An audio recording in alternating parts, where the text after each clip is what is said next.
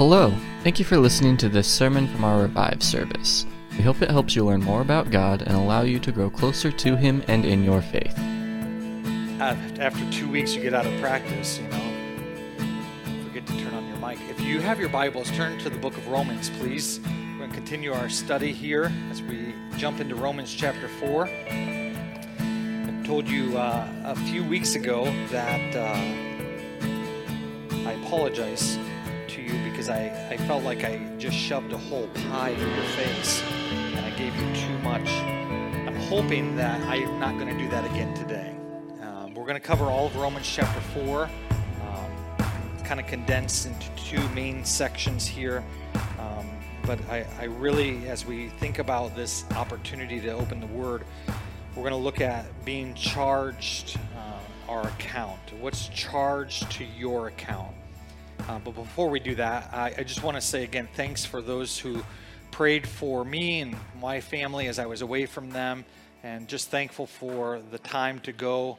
I went with Craig Peters and Equip Ministries. Craig and I traveled um, on uh, on a Sunday, and we traveled down to Guatemala and spent a week uh, down there, going from village to village in Guatemala, uh, just teaching and, and coming along of other pastors and, and it was just a great privilege. Between 120 130 pastors that we got to have have just an opportunity to teach god's word.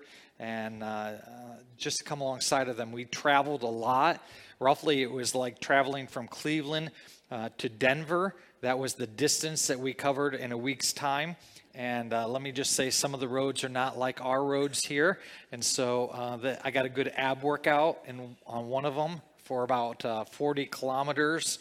Uh, we went through uh, uh, quite the bumpiness. You didn't sleep at all, didn't nap at all, but uh, if I'm looking a little trimmer, that may be why. So, just teasing. So, um, we ate well. I did get sick on that Friday night. And uh, but God gave me strength on that Saturday. We still had one more session of teaching on Saturday morning, and uh, and it went really really well. God only God could have done that, and thankful for the opportunity. Thankful again for our leadership here at West Hill, who allowed me to go away, especially for two Sundays. Thankful for my friend Kevin Burkholder, who uh, who preached, and for all the bad jokes that he. I already listened to them. They're not true. All right, the, the jokes weren't true, but that's okay. Um, and uh, and and last Sunday was just tremendous uh, for those who gave their testimony. I just want to uh, applaud you. It's one of those moments as a pastor to sit there and listen. Uh, we were down in Columbus yesterday, and so I listened to that message and that, that service last Sunday. It was a great encouragement to my heart. So God is at work, amen? He is working, and we haven't arrived yet nor will we ever. But don't grow discouraged and don't grow weary. God is working, and He's working amongst us, and He wants to continue to use us for His glory. I want to show you just a short uh, video clip of uh, kind of gives you at least a little idea of, of what we did, Craig and I, and, and, our time. You'll see in the video uh, me throwing something. Um, uh, Craig would always start off our teaching sessions. He led the, the first session, and I would come in second and and uh, and I always told people that I wasn't as good of a teacher as as Craig was, but I brought mints, uh, and so I bribed people to answer questions. That's the way I teach, and so um, so Skyview, you can expect that when I come down. Some of you are nodding your head because you know that's I've done it there, and so uh, when I come down on Tuesday, uh, you'll be ready for that. And so uh, here's a short clip, though, if we could play it.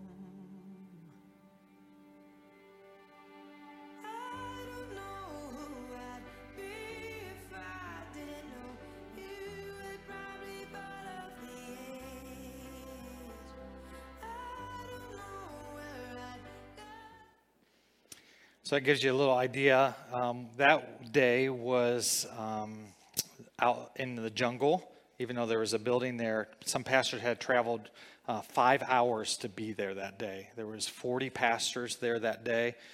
Some of them traveling. Some half of them uh, have no electricity, and so we were able to take some solar lights. We took Bibles because uh, pastors have Bibles, but a lot of their people don't even have Bibles, and so we were able to take that.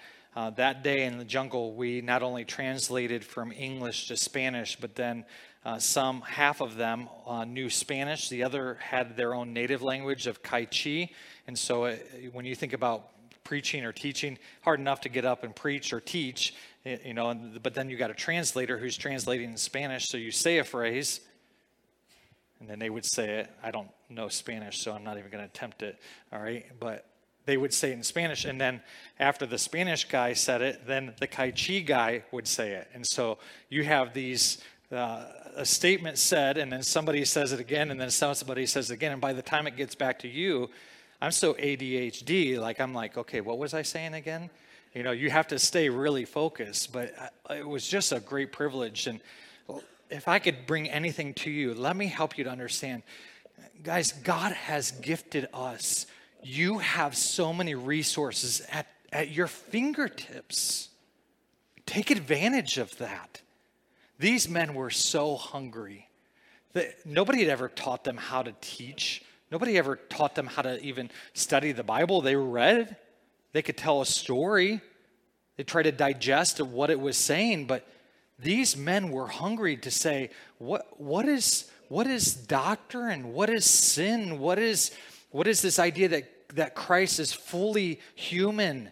Why is that important? And why, why is Christ being fully God and divinity? Why is that important? And to be able to see these guys get it and their eyes light up, and then for them to come and just to embrace you at the end.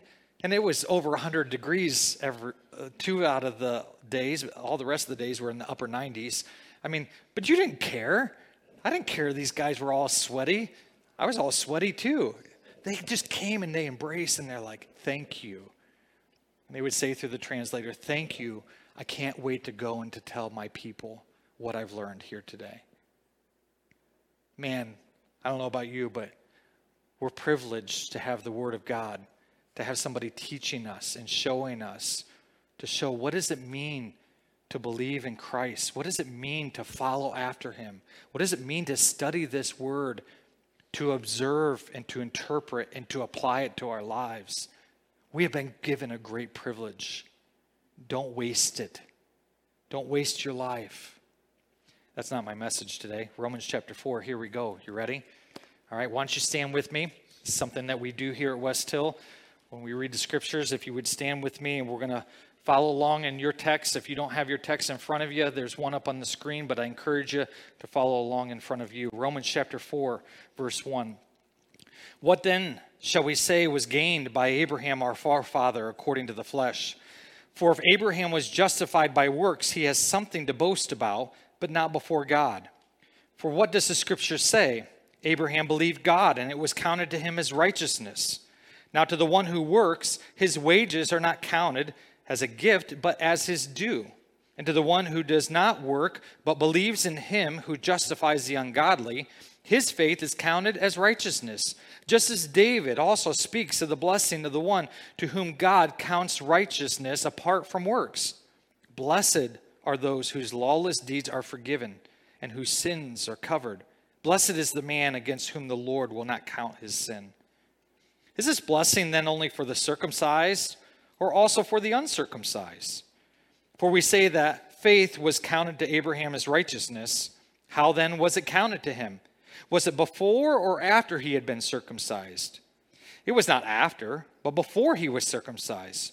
He received the sign of circumcision as a seal of the righteousness that he had by faith while he was still uncircumcised. The purpose was to make him the father of all who believe without being circumcised, so that the righteousness would be counted to them as well, and to make him the father of the circumcised, who are not merely circumcised, but also walk in the footsteps of faith that our father Abraham had before he was circumcised.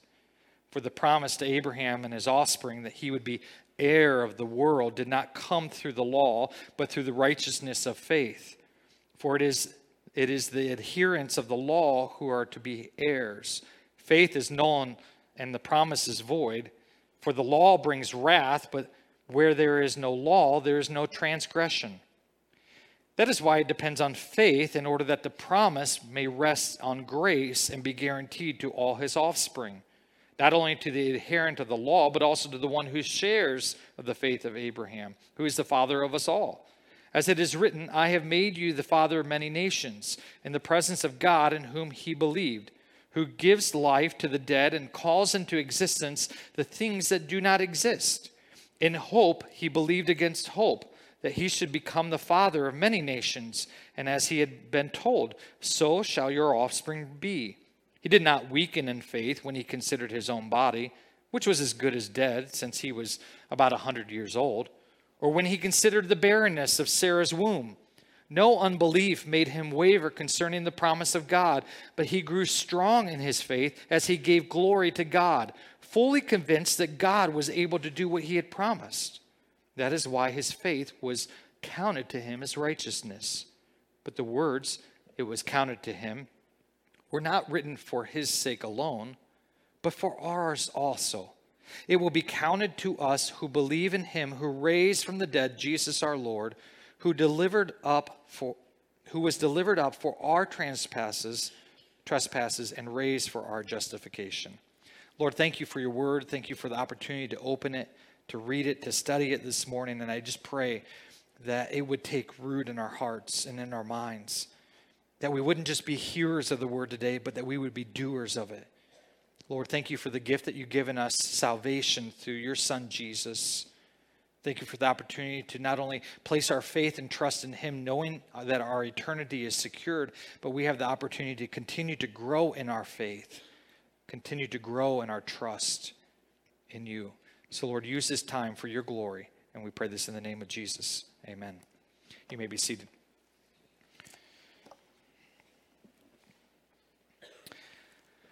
As we've been walking through this book of Romans, we see very early on that uh, Paul's emphasis as he's writing to the believers in Rome is to lay a foundation early on that all have sinned that all fall short, right? Romans 3. But he does that in a manner where Romans 1, he lays out the, the, the Gentile nations and how, how evil and how uh, uh, adulterous they are, that they would live in this shame and live in their wickedness.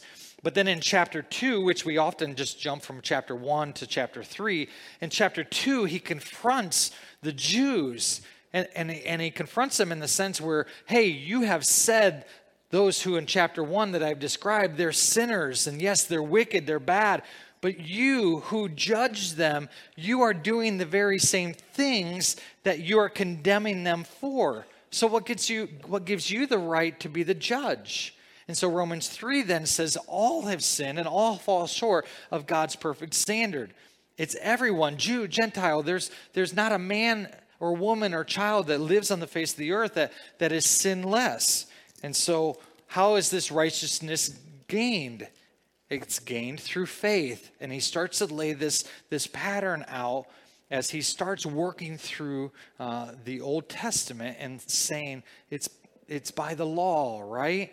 No, he continually, once and uh, not just once, but multiple times, he continues to confront this idea that it's the law and the keeping of the law that makes one's one righteous because the Jews thought they were better than the Gentiles because they had the law. And even if they couldn't keep the, all of it, they were trying to keep most of it.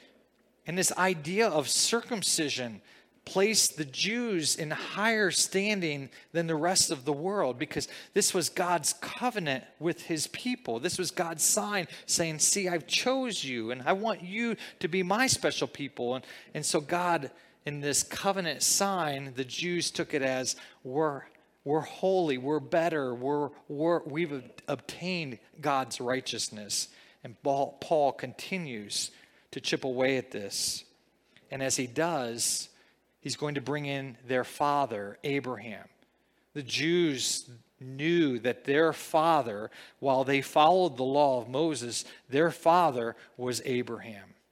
Abraham was the one when God said, I'm going to make a great nation out of you, that the Jews would have understood and said, Out of Abraham, we are we have come into being. We've been given this land as, as Jews. There were so many promises that the Jews hung to and grasped because of Abraham and their father. That's why ultimately I think in Hebrews, when we see the, the chapter that covers all of the different characters of faith, the most committed time is the one called Abraham. And I don't think that's by accident. And it's because the Hebrews clung to Abraham as the one who started, God started it all, and through their nation came.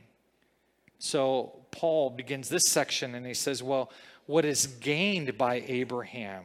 What shall we say was gained by Abraham according to the flesh? If you're saying circumcision, the end of chapter 3, that, that circumcision doesn't justify you, then what was gained by Abraham? What happened to him? And then he asks this question For if Abraham was justified by works, he has something to boast about. And then Paul always puts these little phrases, but not before God. Because you no one can boast before God even if you're doing these works, these good works, was Abraham justified by his works? Verse 3 For what does the scripture say? Paul's going to go back, and the great beauty of Paul and his writings is he will always point back to the Word, he'll always point back to the Old Testament. Paul isn't just saying his words, and it's a great example for us as we live out our lives and as we as we seek to know the truth and as we share the truth with di- different people. Always point them back to the word. It's the word that has the authority. This is the authority that we live our lives on. Do you know it? Do you believe it? This is what we go back to. And so Paul is saying, for what does the scripture say? Abraham believed God and it was counted to him as righteous. This idea of counting or accredited to his account. All right? So he has this account, and what was put in there? Righteousness. Well, what, how did he gain righteousness in his account? Paul's writing, in order to gain that righteousness in his account, he had to believe. Verse 4 Now to the one who works, his wages are not counted as a gift, but as his due. Now, you all, those of you who have a job, you work, right? Those of you who are retired are like, not me anymore, right? I'm looking at Bob and thinking the retired life, but you're still work, even though you're retired. When you're working, all right, I, I worked uh, for a farmer, and there were days that I did not want to go outside and get on that trailer. All right, we baled hay and straw. There were many days, much like yesterday, when it's 89, 90, 92 degrees out, and you're like, I don't want to stand on a trailer and get my arms all scratched up and bale hay and straw. I didn't want to do it, but there was the, the beauty of that, and the only beauty of that is number one, I got to help the farmer out. But number two was I, I got paid right? And I looked forward to getting paid. But is that a gift? And Paul uses this illustration. What you're working for is not a gift, you're due that. And so, this idea of working, you're due something. And so, this idea of your works giving you a gift no, you don't get a gift as you work. That's what's due to you. And he's going to continue this uh, idea of a gift later on as he writes. But he wants them to see uh, the one, verse 5, to the one who does not work but believes. Let me just pause. That's not saying that you don't work, okay? Those of you teenagers and kids or still living in your mom's basement, like, you need to work. That's not what Paul's saying. Look at the context here. It's the idea of your account being credited with righteousness. It's not based on your works, he says, but the one who does not work, but believes in him who justifies the ungodly, his faith is counted as righteousness. And then he uses another example. He goes back to the scriptures and he talks about David from Psalm 32 that we looked at earlier. And he quotes him Blessed are, the, are those whose lawless deeds are forgiven, those trespasses, those sins that are covered. Blessed is the man whom the Lord will not count his sin. One of the things that you should do as you read through the text, you should observe, and as you diff- observe different things, you should see something uh, as you see. What do you see over and over again? Well, we see a couple words throughout our text here um, that are over and over again. This word counted appears over 10 times uh, in this chapter. Believe is mentioned six times. Faith is mentioned 11 times. The promise is mentioned fifth, five times in just verses 13 through 25. And so when we see this idea of being counted, what's counted, what's accredited to your account, Paul is saying it's by faith, it's by believing. Verse 9 Is the blessing then only for the circumcised or also for the uncircumcised? So here's a good question Is it just for those who have taken that step of circumcision? Right? Is that the blessing that your, your account would be credited righteousness? Well, Paul goes on. He says, For we say that faith was counted to Abraham as righteousness. How then was it counted to him? Was it before or after he had been circumcised? And Paul writes, It was not after, but before he was circumcised. He received the sign of circumcision as the seal of righteousness that he had by faith while he was still uncircumcised. As Paul is writing this, he's saying, Listen, Paul's account wasn't credited as righteous uh, because of circumcision. In fact, circumcision didn't come until after it says that, that Abraham believed. But notice what, what Paul says here circumcision was the seal of that righteousness. It was the stamp that said, yes, he is a man who is living by faith. It's interesting as we go throughout the New Testament that we read as followers of Jesus Christ, as we place our faith and trust in Jesus, we have been given a seal. It's not circumcision, but can you tell me this morning, vocally, you're allowed to respond now, all right? So I'm prepping you, getting you ready, and I'm not throwing you any candy, okay? But we've been given a seal. When we place our faith and trust in Jesus Christ, not because of what we're doing, our good works, but we've been, we place our trust, our faith, our belief in Jesus, and when we do, we are sealed with what? The Holy Spirit. Isn't it pretty cool? I mean, God is such a God of order. He's not like confusion and disorder. But what this pattern that we see in the Old Testament, and Paul explains for us this idea of circumcision being the seal that, that helps people to see and people to know God is with them, that, that God acknowledges their faith. So God has given us a seal. We've been given the Holy Spirit as a seal of our righteousness, not because of what we've done, but because of who God is and our acknowledgement that we need him in us. We need, by placing our faith and trust Him, we need Him to do something that we can't do. And we get that Spirit, the Holy Spirit, that comes and, and who is our seal. Some will say that seal comes when you're baptized. I wouldn't go that far. I don't think you need baptism in order to get to the seal, of the Spirit. Okay? Some others will say, well, you're not really saved until you can speak in tongues, and that's, that's the seal. No, that's not what Scripture tells us. The seal here is God's righteousness. It's not what I have to do. And in fact, it's not me doing anything. Let's continue. As he says this, so this purpose was to make him the father of all who believe without being circumcised so that the righteousness would be counted to them as well. So you and I, our father is who? Abraham. If you are uncircumcised, whether you're circumcised or uncircumcised, that's beside the point. Whether you're Jewish or Gentile, slave or free, who is the father of all those who will believe and whose account is credited to them as righteousness? Abraham is.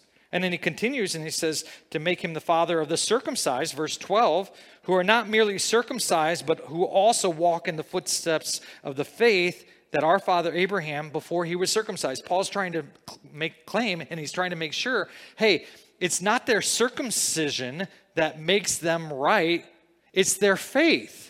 And Abraham is the father of those who are uncircumcised, and he is the father of those who are circumcised who place their faith in Jesus. He makes it very clear here. It's not about the circumcision, because why? Because of what he said earlier the works aren't going to save you. Continue now. Now, Paul's going to talk about the promise. Verse 13 For the promise to Abraham and his offspring that he would be heir of the world did not come through the law, but through the righteousness of faith. For if in the inheritance of the law, who are to be heirs, faith is null and the promise is void. Meaning, if through the law you can be an heir, meaning, again, Abraham, when you go back to Genesis and what Paul is talking about, Abraham has been given a promise that he would have an heir. And God took him out and he said, Look at all the stars. Look at the sky. As numerous as those are, those are going to be your heirs, the ones who are going to come after you. And Abraham responds and says, I, I, don't, I, don't, have, I don't have anybody, only Eliezer. He, he's, my, he's my helper. I, I don't have anybody else. And God says, No, it's not Eliezer. You're going to have one who's going to come from you. You're going to have a child. You're going to have a son.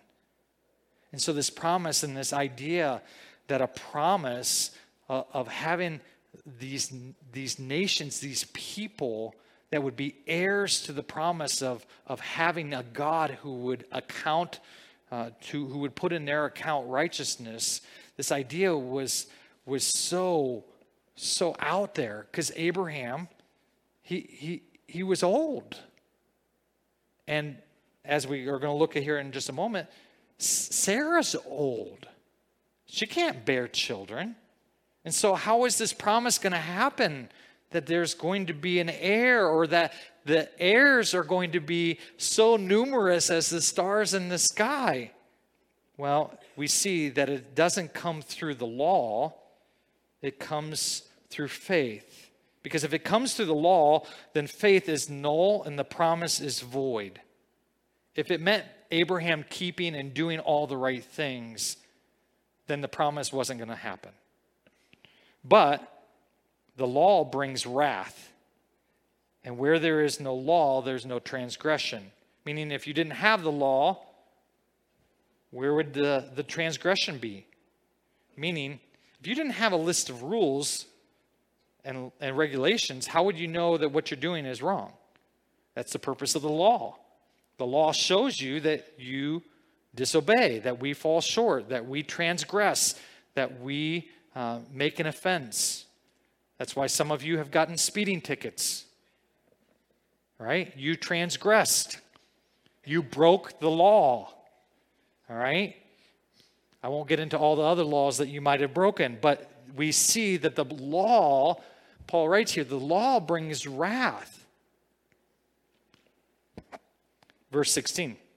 That is why it depends. What's it? It's the promise the promise that we see in verse 13. That is why it depends on faith.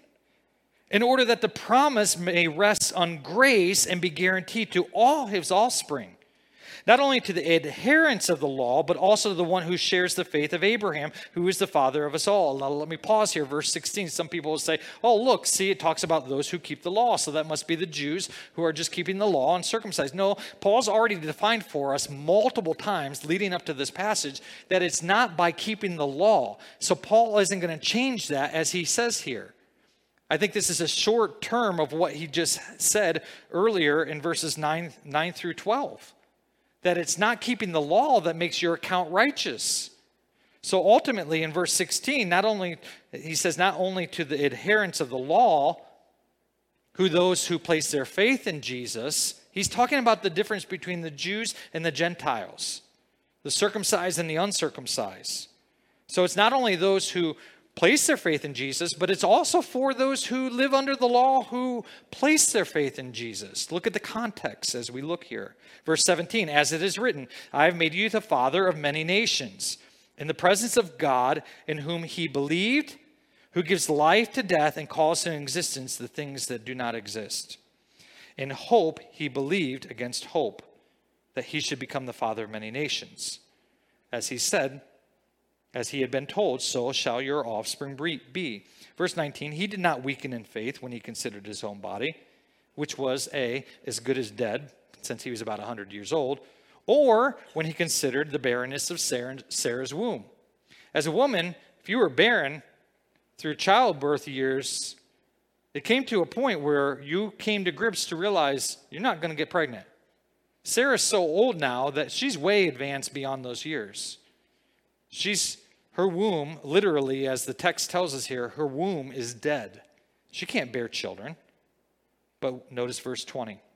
No unbelief made him waver concerning the promise of God, but he grew strong in his faith as he gave glory to God, fully convinced that God was able to do what he had promised.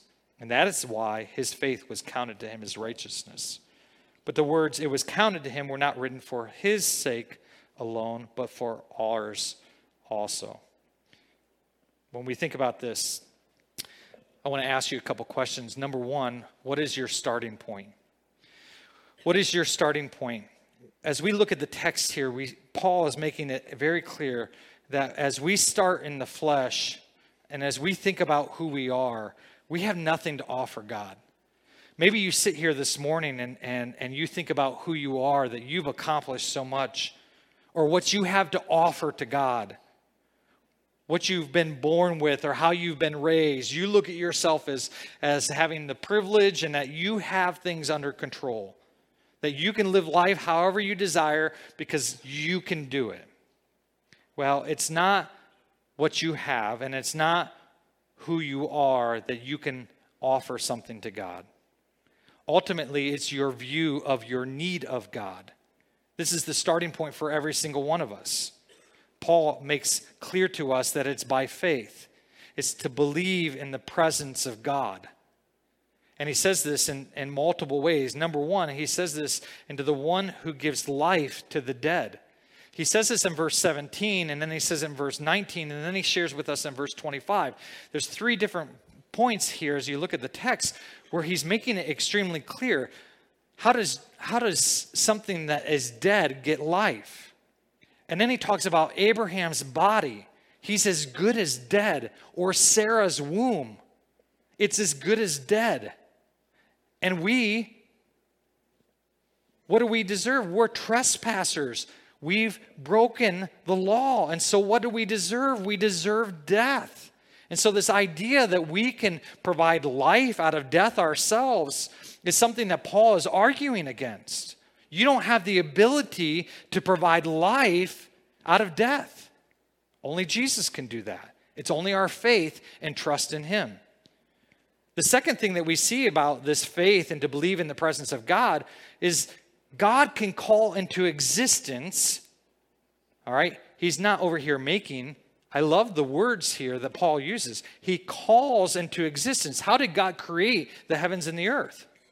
He spoke. God spoke, and it was so. He didn't have to sit over here for, for a few hours and try to uh, form it and fashion it and say, oh, here we go. I think we're good. No, God spoke, and there it was. And Paul is writing here it takes faith to believe that God is the one who calls into existence those things that did not exist. And so when we think of this, again, we see this in verse 17 as Paul's writing this up and, and saying this, but he explains it in verse 19. There is no heir, it doesn't exist. In Genesis 15, 1 through 6, that's the whole description that I, I shared with you. This interaction that Abraham's has with, with the Lord. Hey, there's nobody here to be the heir. How do you create something that isn't there? Only God can do that. And that's what Paul's trying to describe here. Calls into existence something that doesn't exist. It's the same that we see in verse 25 at the end, where justification. That we, that you and I who break the law, who are sinners, that we could be made right, that we could be given life, that we could be given God's righteousness on our account. It's an amazing thing. But what does it take? It doesn't take you doing things. You can be a good person, but, but that's not going to accomplish anything. You can do all the right things and you still fall short.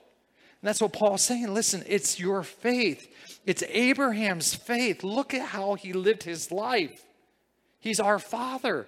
Let's model him. And in doing that, he believed in the promises of God. The second question what are you boasting about? What are you boasting about? We are arrogant people. I don't know if you noticed that or not. You are arrogant. It's interesting when you go to a different culture and then you come back. All right, so uh, trust me, I, I love America. I'm not slamming you or me, okay? So don't take it that way. When I stepped into the Miami airport, I knew I was back in America it felt good because I didn't have all these security and all that stuff. But there was an arrogance that I'd never seen before. We live in a great nation, a great time to be able to live for Jesus. But we often live life the way we want to do it. You often live life the way you desire to live it. You live by your works. You want people to see you and to acknowledge you. Maybe you're doing things to earn a wage so that you can have more. You can accomplish those dreams that you thought having more things would accomplish.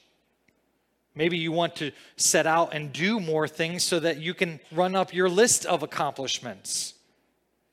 What are you boasting about? Paul is writing about the circumcision that the Jews would boast about because it was everything to them. It set them apart from all the other nations and all the other people. Circumcision. I've got this, and that means God's on my side.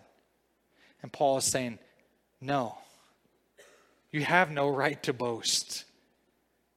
You can boast all you want about the law or about circumcision. It's about your faith. It's about what God does, it's your belief and trust in Him, what He does for us. I love what Abraham says, what Paul says about Abraham.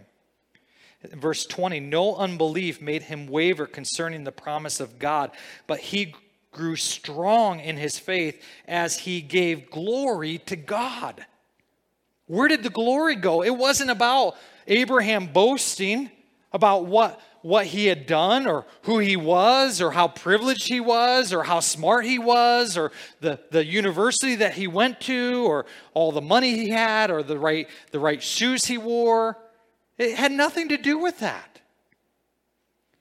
His confidence, his boasting was in what Jesus, what God had done for him. And for us, as we look at Jesus, what Jesus has done for you and for me.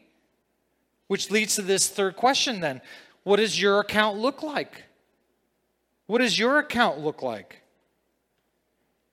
It will be counted to us who believe in him who raised from the dead Jesus our Lord.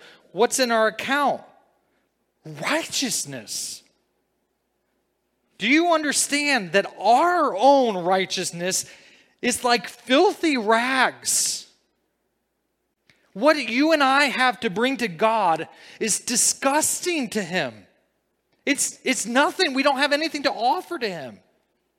All of our good works are like filthy rags. That's our good works, let alone our bad works and our own sin. But here we are, and what's credited to our account when we place our faith and our belief in Jesus? You and I stand before God and we are declared right. God looks at you and I as an heir one of his children, and are standing with him, we are declared right. We have been given the righteousness of God. Our account is full. If you've placed your faith in Jesus Christ, you sit here today and your account is full. Not because of your works, not because you have anything to offer, but because it is a gift from God and His grace. How many of you? I need somebody who has really good eye vision. Who's got good eyesight? All right. I won't make you speak and talk too much. Why don't you tell people what's your name? Justin Smith. Justin Smith. Justin and Ariel are back from Colorado, and we're glad to have them back with their little boy. So I have a few things in this room. Okay. And uh, there's a little sign over there, and I'm just wondering if you could tell me what that says. No. You said you had good eyesight. I do, but that's small. All right. So Justin, what if you came right here? Is that is that going to help you? It does help, but I still can't make it out. All right. Do you do you you know what these are? Binoculars. Yeah. Do you think those might help you? Probably. Okay. You know how to use them and Yeah. okay. If you could tell me what that says.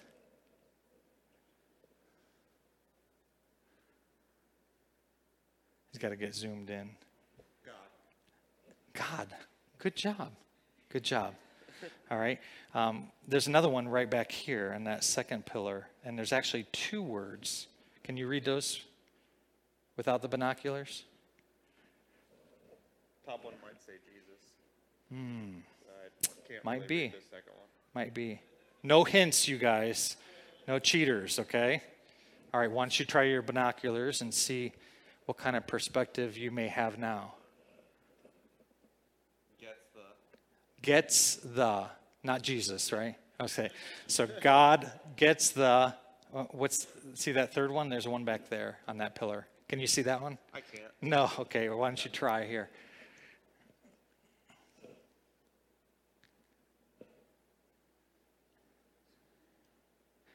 He's putting his hand up like blocking. It's a tough one because it's small.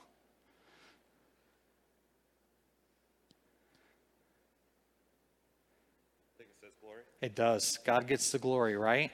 And that's what ultimately Paul is writing um, to the believers in Rome. He's like, listen, look at, look at the faith of Abraham.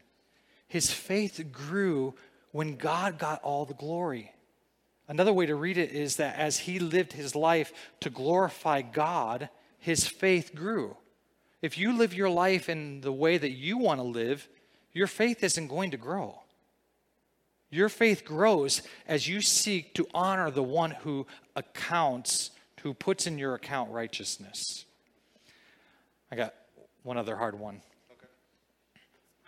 There's uh, there's two words there. See that that. Why don't you take a look? Because I'm, I'm sure you can't see it without binoculars. Because I can't see it. Now I really can't see it.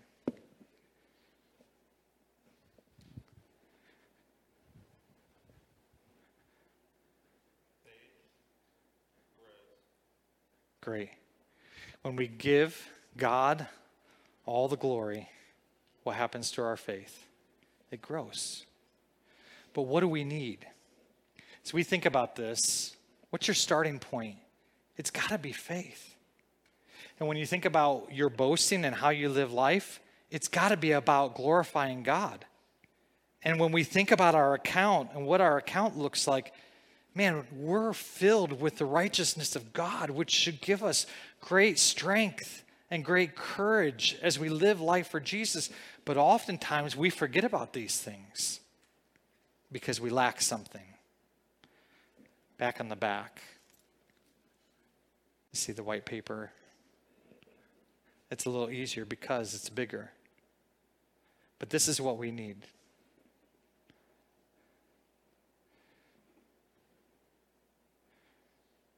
Or you might have to take him to the eye doctor here.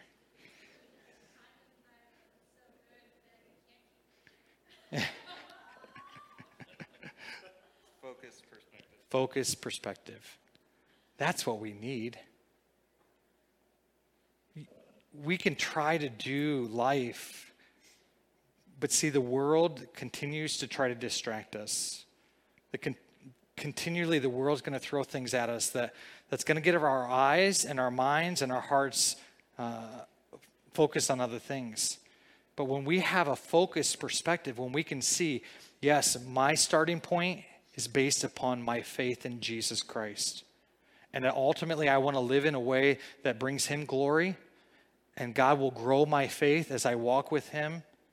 And then realizing He, in, in spite of my sin and in spite of when I do mess up, I can come to Him and confess my sin, and He is faithful and righteous to forgive me in my sin. That I can continually see my account full of His righteousness, not my own. That doesn't give me a license to do whatever I want, because remember, I'm living in a way that brings Him glory. But I have to have a focused perspective. And when I keep that focused perspective, I see where my account and what's in my account. Justin, thank you for your help. Let's give Justin a hand. Thank you.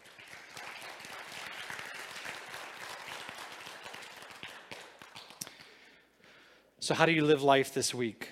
Let me encourage you keep a focused perspective.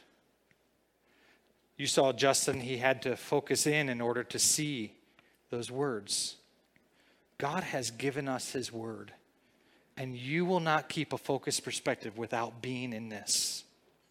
Don't be in it as a law, as a I've got to do it because God tells me I got to do it. And there's days that we do it out of duty because it's hard, because there's a lot of other things that I could get busy with. But we approach His Word and we ask Him to come. God, do your work in me. I need a focused perspective on who you are and what you're desiring for my life. It takes work, doesn't it? The beauty is the work's on the back end. All right? Paul's talking about our righteousness and our right standing with God. That happens because of faith. Because of our faith in Jesus, our works, they display our faith, which is the whole book of James. What's your faith look like? And what do your works look like? Have you gotten them mixed up? Your faith comes first, and your works follow close behind, and they acknowledge and they show what your faith really is. Would you pray with me, Lord? Thank you for your goodness. Thank you for loving us. Thank you for your word that we can dig in and study and, and to read it and understand. Thank you for Abraham, our father, who went before us Thank you for his faith that he, that he displayed, that even though he was dead physically, Lord, almost 100 years old, that he stood strong to the promise that you had given him. He says he didn't even waver giving into those things that may cause him to not believe. And Lord, we struggle with that. We struggle at times looking and examining Lord, at things that, that really don't matter or things that can distract us from your presence, distract us from your word. And so, Lord, I pray that you would help us to have a focused perspective. Lord, that we would see how awesome and how great you are. We wouldn't forget that, but that would encourage us to grow stronger in our faith. And we grow stronger in our faith when you are glorified through us, when we give you the glory we don't do our own desires, when we don't live according to the flesh, and when we don't live pursuing sin, but you are most glorified when we honor you, when we live our lives in a way that, that we show others through our speech, through our actions, our thoughts, our conduct. That you are the one that we trust. You are the one that we cling to and hold to because you've put in our account a full righteousness. We thank you, Lord, for that. Thank you for your goodness, and we thank you that we can sing, All glory be to Christ. And it's in his name we pray.